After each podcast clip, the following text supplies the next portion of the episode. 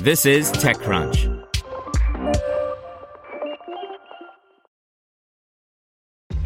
This episode is brought to you by ShipStation. You know, some things take a lot of work, like sending little robots to far off distant planets. And just as that's challenging, so too is running a successful e commerce business, especially when there's so much to do. So I want to introduce you all to ShipStation.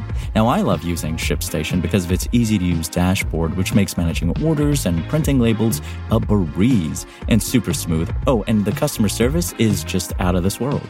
It's exactly what you need to help grow your business. Sign up for your free 60-day trial at shipstation.com slash technews. That's shipstation.com slash technews.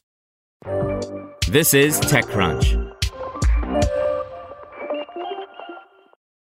Sacca's lower carbon doubles down on startup bringing solar modules to Indian rooftops by Manish Singh. Chris Sacca's Lower Carbon is doubling down on a startup that is racing to bring solar modules to rooftops in India. Solar Square said on Thursday it has raised $13 million in a Series A funding round led by Lowercarbon and Elevation Capital just months after securing its seed financing. Existing backers Good Capital, Rainmatter, Better Capital, and social commerce Meesho founders Vidit Atre and Sanjeev Barnwal also participated in the round. Even as India is increasingly adding generation capacity from solar power, there's a large population of the South Asian nation, the individuals, that has yet to join the clean energy bandwagon. Less than 0.5% of Indian homes have rooftop solar systems. Such slow adoption could dampen Prime Minister Narendra Modi's ambitious renewables goal. Solar Square, which sells, installs, and helps individuals finance solar modules, has an ambitious plan to change that. The startup also provides its solar solutions to housing societies and commercial establishments. Solar Square says it has solarized close to 5,000 homes in India in the last two years, helping them save about $480 yearly on their electricity bills and offset 4 metric tons of carbon dioxide emissions. Solar Square, which pivoted to serving the customer segment two years ago after running a profitable business selling rooftop solar to corporates for years, is currently generating revenue at a run rate of $12 million a year, said Shreya Mishra, co founder and chief executive of Solar Square, in an interview with TechCrunch.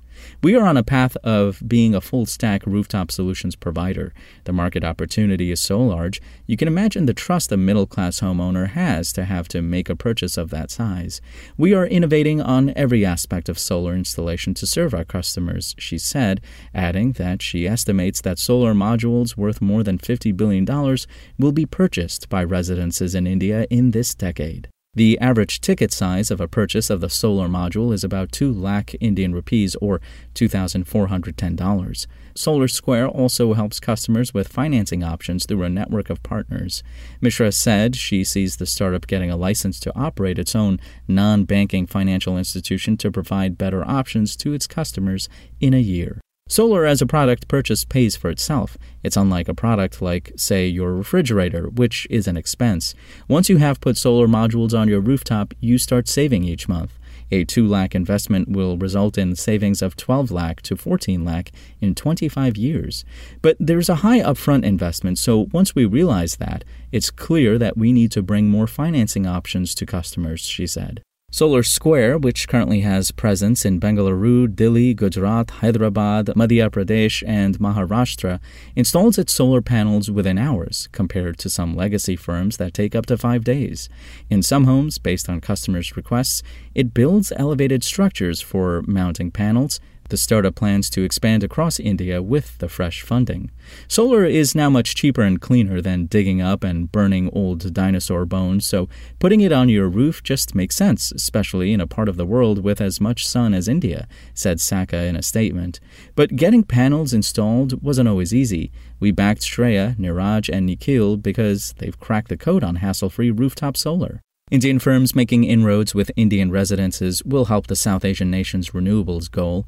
Coal currently powers 70% of India's electricity generation, but Modi has pledged that India will produce more energy through solar and other renewables than its entire grid now by 2030.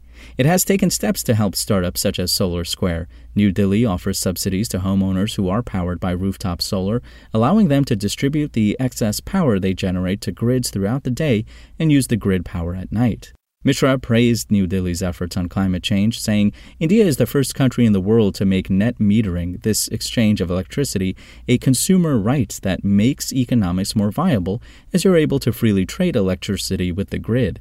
More than 80% of our homes meet 100% of their electricity requirements this way. Net metering is a policy in many parts of the world.